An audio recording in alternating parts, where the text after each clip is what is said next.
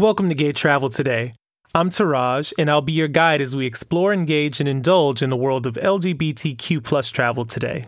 Kiss goodbye the idea that RV life is only for retirees and snowbirds. With all that's going on in the world, millennials are surprisingly bringing back this trend. And with growing health concerns and social distancing measures in place, RVing may just become that vacation activity in 2020.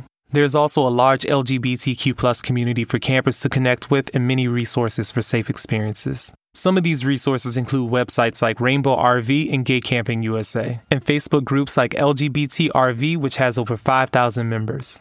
Using those resources, you can easily find out about gay camping weekends, connect with travel friends, ask questions about best practices or campsites, and even find out about LGBTQ RV meetups. Have any of you out there ever been camping or have a love for the RV life? We'd love to see some photos and hear some of your tips and camping stories on social media. Share them with us by hashtagging Gay Travel Today and Sagi Travel. Also, follow me on Instagram at Teraj08. That's T E R A J 08.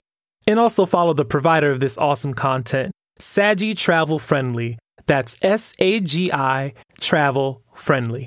And remember to use the Gay Travel skill to book your next destination and also get those much needed up to date travel advisories. All you have to do is enable Gay Travel skill on your favorite voice assistant and tell it to simply open Gay Travel. I'll catch you tomorrow, so bon voyage wherever you are.